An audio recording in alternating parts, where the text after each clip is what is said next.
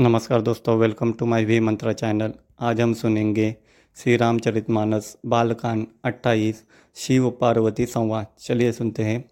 उनके सिर पर जटाओं का मुकुट और गंगा जी थी। कमल के समान बड़े बड़े नेत्र थे।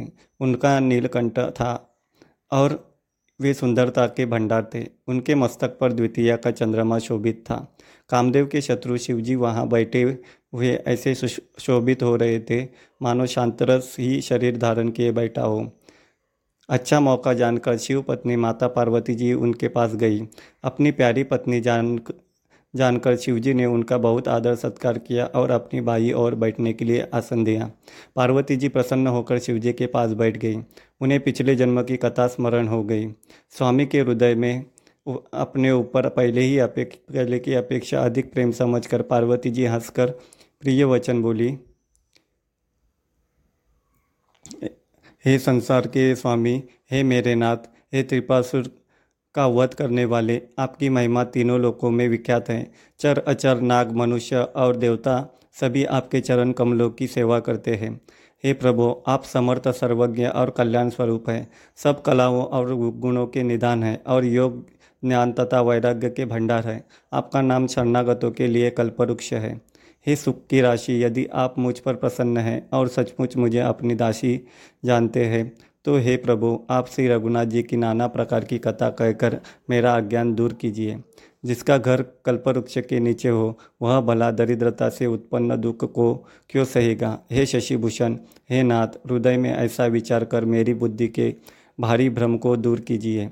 हे प्रभु, जो परमार्थ तत्व के ज्ञाता और वक्ता मुनि हैं, वे श्री रामचंद्र जी को अनादि ब्रह्म कहते हैं और शेष सरस्वती वेद और पुराण सभी श्री रघुनाथ जी का गुण गाते हैं। और हे कामदेव के शत्रु, आप भी दिन रात आदरपूर्वक राम जाम जपा करते हैं। हे ये राम, वही अयोध्या के राजा के पुत्र है, या अजन में निर्गुण और अगोचर कोई और राम है। यदि वे राजपुत्र है तो ब्रह्म कैसे? श्री के विरह में उनकी मति बावली कैसे हो गई? इधर उनके ऐसे चरित्र देखकर और इधर, उधर उनकी महिमा सुनकर मेरी बुद्धि अत्यंत चकरा रही है। यदि इच्छा रहित व्यापक समर्थ ब्रह्म कोई और है तो हे नाथ, मुझे उसे समझा कर कहिए। मुझे नादान समझकर मन में क्रोध न लाइए। जिस तरह मेरा मोह दूर हो, वही कीजिए। मैंने वन में श्री रामचंद्र जी की प्रभुता देखी थी, परंतु अत्यंत भयभीत होने के कारण मैंने वह बात आपको सुनाई नहीं। तो भी मेरे मलिन मन को बोध न हुआ। उसका फल मैं भी, मैंने अच्छी तरह पा लिया। अब भी मेरे मन में कुछ संदेह है। आप कृपा कीजिए, मैं हाथ जोड़कर विनती करती हूँ। हे प्रभु, आपने उस समय मुझे बहुत तरह से समझाया था। हे नाथ, यह सोचकर मुझ पर क्रोध न कीजिए। मुझे अब पहले जैसा मोह नहीं है। अब तो मेरे मन में राम कथा सुनने की रुचि है।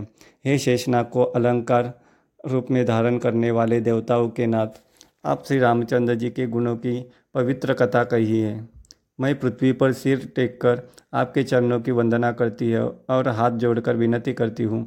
आप वेदों के सिद्धांतों को निचोड़कर श्री रघुनाथ जी का निर्मल यश वर्णन कीजिए। यद्यपि श्री होने के कारण मैं उसे सुनने की अधिकारिणी नहीं हूँ, तथापि मैं मन, वचन और कर्म से आपकी दासी हूँ। संत लोग जहाँ आर्त अधिकारी पाते हैं, वहाँ गुड़ तत्व भी उससे नहीं छिपाते। हे देवताओं के स्वामी, मैं बहुत ही आर्तर भाव से पूछती हूँ आप मुझ पर दया करके श्री रघुनाथ जी की कथा कहिए। पहले तो वह कारण विचार कर बतलाइए, जिससे निर्गुण ब्रह्म सगुण रूप धारण करता है। फिर हे प्रभु, श्री रामचंद्र जी के अवतार की जन, कथा कहिए, तथा उनका उदार बाल चरित्र कहिए।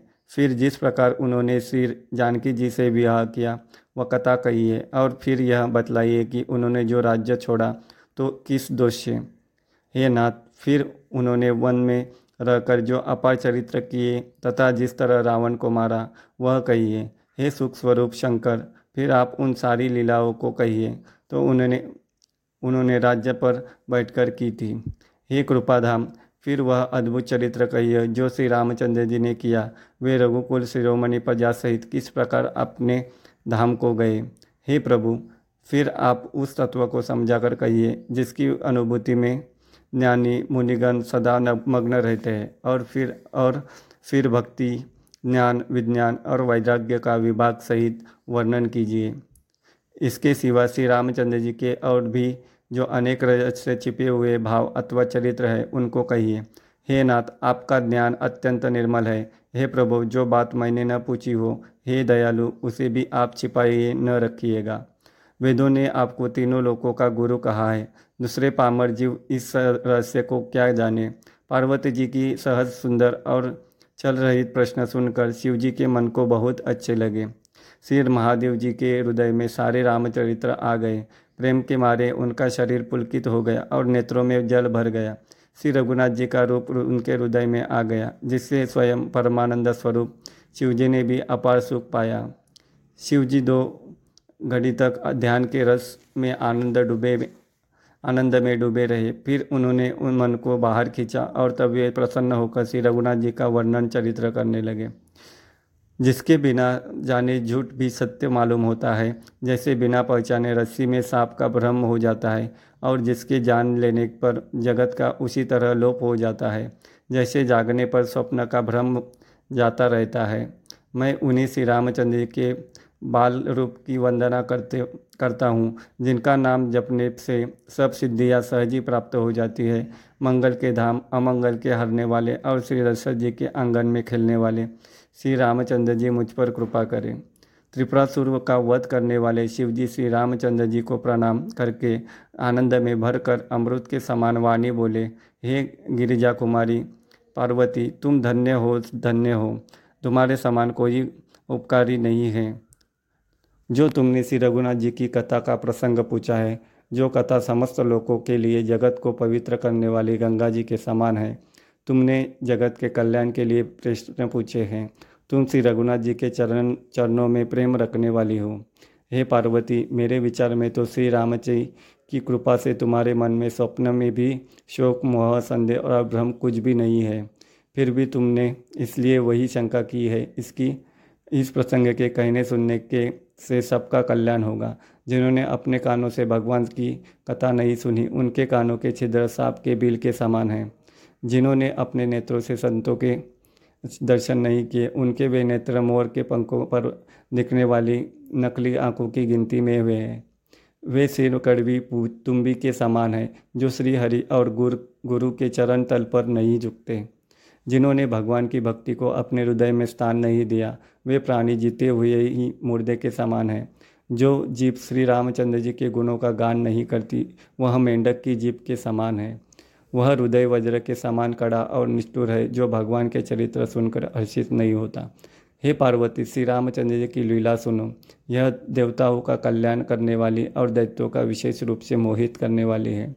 श्री रामचंद्र जी की कथा कामधेनु के समान सेवा करने से सब दुष सुखों को देने वाली है और सत्पुरुषों को, के समाज ही सब देवताओं के लोग हैं, ऐसा जानकर इसे कौन न सुनेगा। श्री रामचंद्र जी की कथा हाथ की सुंदर ताली है, जो संदेह रूप में रूपी पक्षियों को उड़ा देती है। फिर राम कथा कलियुग रूपी वृक्ष को काटने के लिए कुलाड़ी है।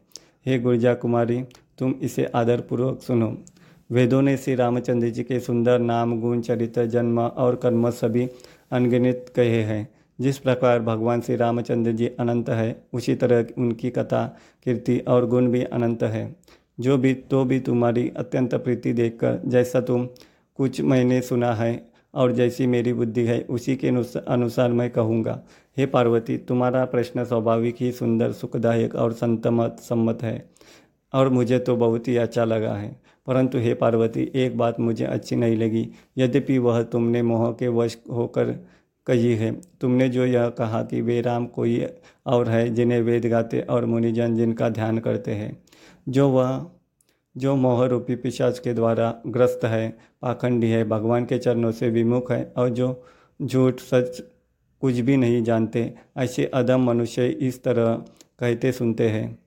जो अज्ञानी, मूर्ख, अंधे और भाग्यहीन है और जिनके मन रूपी दर्पण पर विषय रूपी काई जमी हुई है, जो व्याभिचारी, छली और बड़े कुटिल हैं और जिन्होंने कभी स्वप्न में भी संत समाज के दर्शन नहीं किए और जिन्हें अपने लाभ, हानि नहीं सुस्ती, वे ही ऐसी वेद विरुद्ध बातें कहा करते हैं, जिनका हृदय रूपी दर्पण मैला और जो नेत्रों से हीन है, वे बेचारे श्री रामचंद्र जी का रूप कैसे देखें?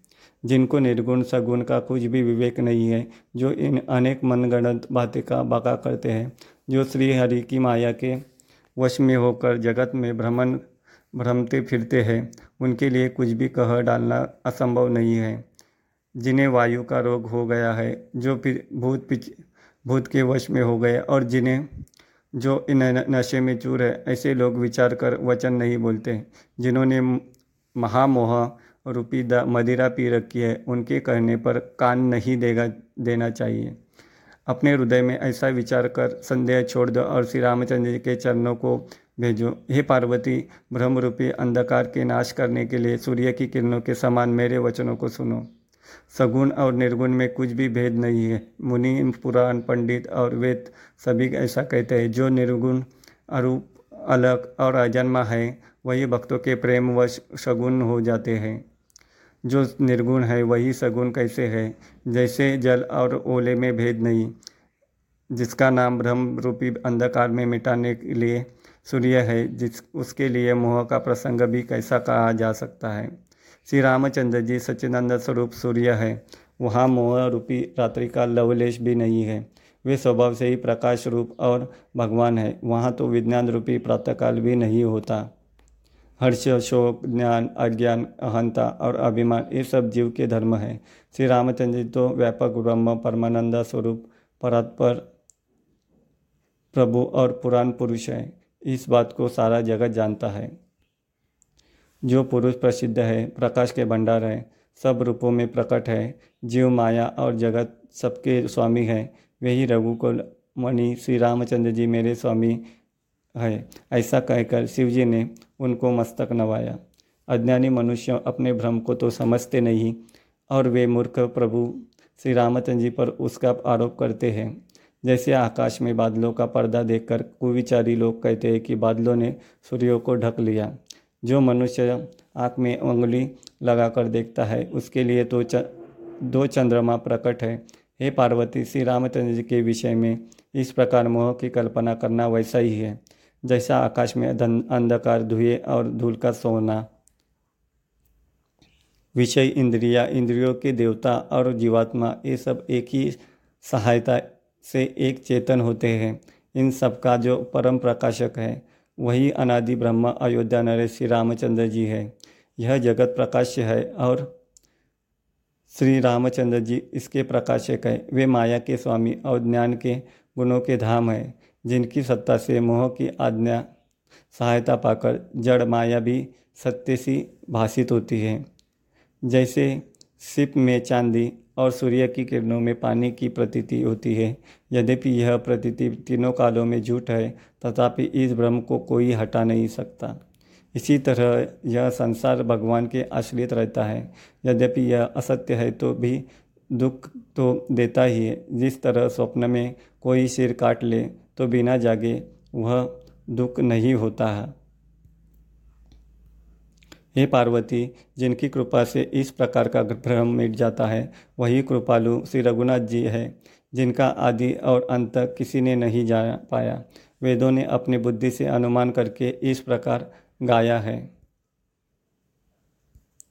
वह बिना ही पैर के चलता है, बिना ही कान के सुनता है, बिना ही हाथ के नाना प्रकार के काम करता है, बिना मुँह के ही सारे रसों का आनंद लेता है और बिना ही वाणी के बहुत योग्य वक्ता है।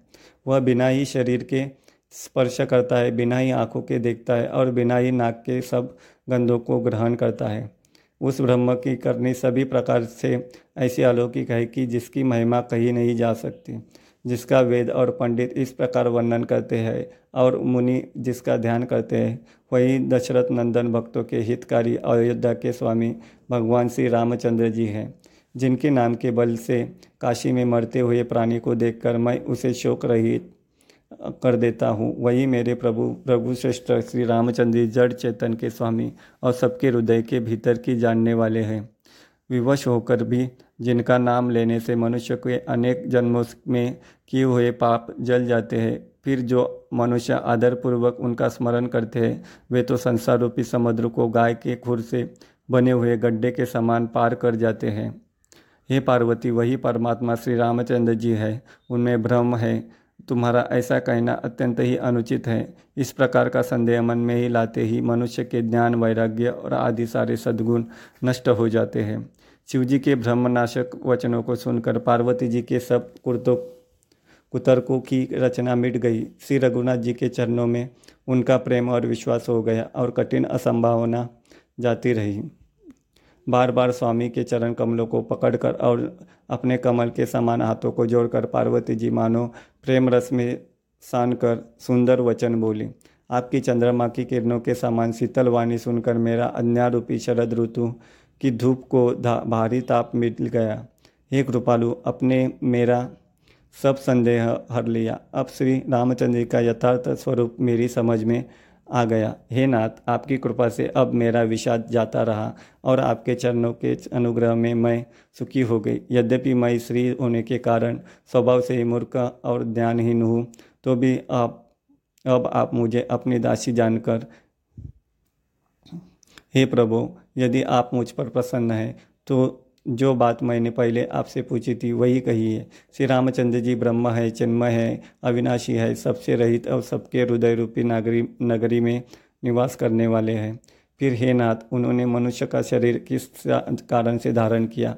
हे धर्म की ध्वजा धारण करने वाले प्रभु, यह मुझे समझाकर कहिए, पार्वती के अत्यंत नर्म, नम्र वचन सुनकर और श्री रामचंद्र की कथा में उनका विशुद्ध प्रेम देखकर तब कामदेव के शत्रु, स्वाभाविक की सुजान, कृपा, निदान शिवजी मन में बहुत ही हर्षित हुए और बहुत प्रकार से पार्वती की बढ़ाई करने के, करके फिर बोले। धन्यवाद।